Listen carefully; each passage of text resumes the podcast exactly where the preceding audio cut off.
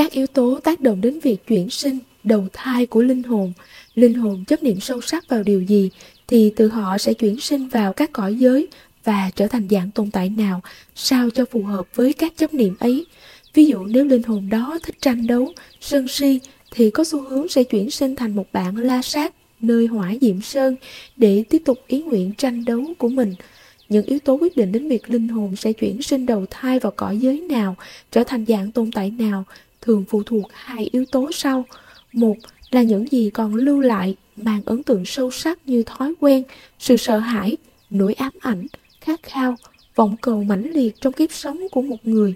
Hai là những việc xảy đến khiến cho tâm thức chịu ảnh hưởng cảm xúc mãnh liệt trước khi mất, cũng chi phối đến việc chuyển sinh đầu thai này. Đây được gọi là cận tử nghiệp.